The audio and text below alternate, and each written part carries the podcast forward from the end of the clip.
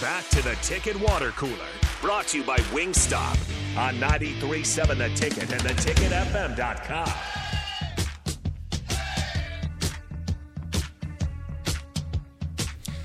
How do you celebrate your bye week? Hopefully, it's by watching some more college football. What, Do, you, Football. what do you think, Rico? What are you going to do this weekend? Uh, I'm actually watching volleyball.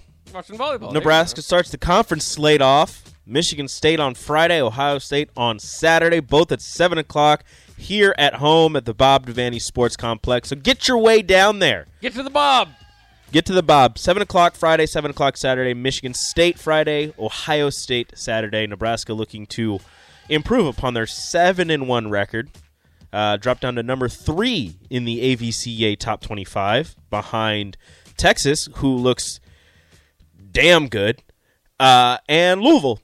Louisville. Louisville, coached by former Husker player and assistant Danny Busboom Kelly. There you go. Uh, well, that sounds like a pretty good plan. I'll be watching football. In fact, like I said, I'll probably make my way down to Lawrence, Kansas, and watch that Duke game. Um, just and I'll probably wear like a basketball jersey while doing it. If Lance Leipold gets Kansas to five and zero, or what it was five and 6 and zero before they play Oklahoma, is that like does that jump him to the top of like everybody's coaching board? And also, how pissed is Kansas? yeah, Kansas can't keep anything uh, good. like obviously. you finally get a good coach, and all of these jobs start opening up. yeah. Uh, well, it was going to happen one way or the other. Um, we'll we'll kind of see what happens with that situation. Um, who knows? Maybe he'll end up being like Matt Campbell and just for some reason want to stick around Iowa State. Iowa State, by the way, doing something pretty cool.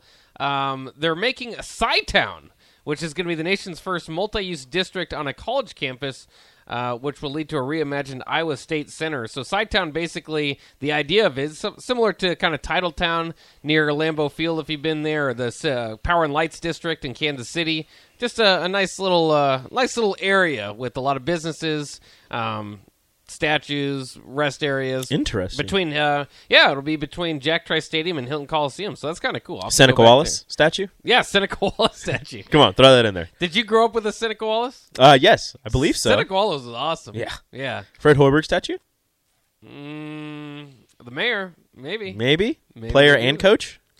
I'm just saying. I don't know. I don't know. You could have a statue of two of him, him coaching himself.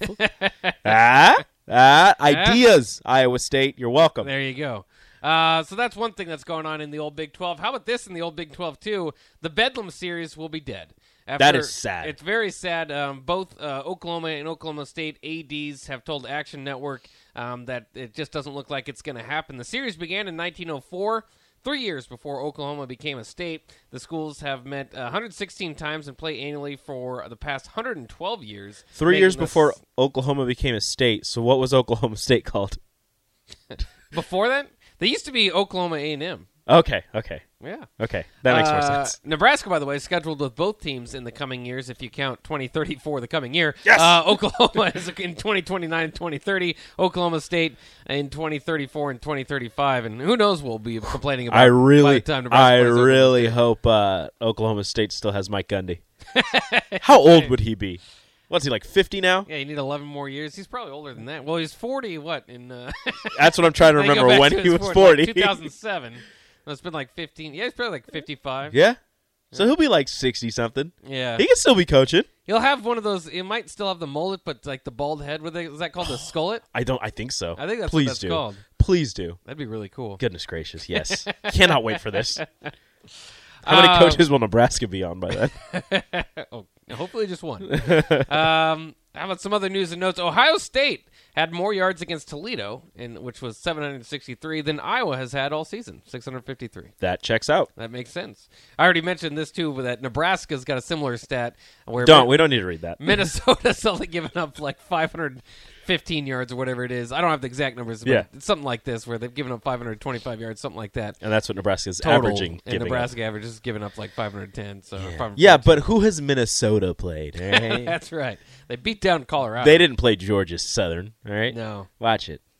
Uh, some of the games to look out for this weekend Maryland at Michigan. First of all, you get West Virginia at Virginia Tech on Thursday. So shout out to Nate. I know he'll be looking out for that one. Take me home, country road. Western Virginia or West Virginia? West Virginia.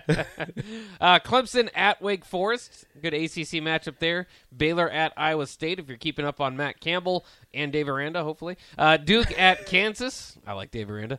Uh, UCLA at Colorado. It's the Carl Durrell Bowl. Both programs are just awful. Hooray! and both have had Carl Durrell as the coach. Uh, Florida at Tennessee. I love the top 20 matchup there. Sometimes that rivalry feels like it hasn't had enough juice recently. Uh, row the boat. We'll see if PJ Fleck can get it going at Michigan State. By the way, big PJ Fleck guy. I'm probably just right under Urban Meyer of who Nebraska should hire. Uh, I don't think I can roll my eyes any more than I just did at you. I know. Goodness Gracious. A lot of people hate PJ Fleck. I love PJ Fleck. Uh, Arkansas at Texas A&M. That's a pretty good matchup. Texas A&M getting a win, a much needed win this past weekend. Arkansas with Sam Pittman undefeated, obviously. Iowa at Rutgers might break the record for punts. I'm a big fan of Sam Pittman. Oh yeah, he's a, he's a good guy to keep an eye on out there too. Uh, Wisconsin at Ohio State. That's going to be a fun one. Um, Kansas State at Oklahoma. We'll see if Adrian Martinez can bounce back and give Oklahoma any sort of uh, scare there. I'm going to watch that game. And uh, well, you'll be at the volleyball game. Oh yeah, you're right. That is a late one. USC and Oregon State, the late one. And Oregon State, you always got to watch out for them when they play USC. You just can't trust them. I think that's what Those- got Mike Riley the job here. in Those Nebraska darn beavers. Someday was uh, was Mike Riley beating USC with Oregon State. They'll do that sometimes. They will once in a while. You got to watch out for them. Uh, let's take. Uh, let well, let's actually just end the show. That's probably yeah, I, I'll better. just end it. Yeah. Yeah. Okay, Bach. yeah, Uh, whatever. Let's take a break. Nah, I'm done. I'm I do not done want for to the do day. that. Uh, we gotta make way for the happy hour, so let's go ahead and do that. We'd like to thank you guys for joining us. The happy hour. I'm sure we'll have uh, plenty more breaking down of the Mickey Joseph press conference and uh, well, whatever else you got. Uh, you got anything to promote here? Nope.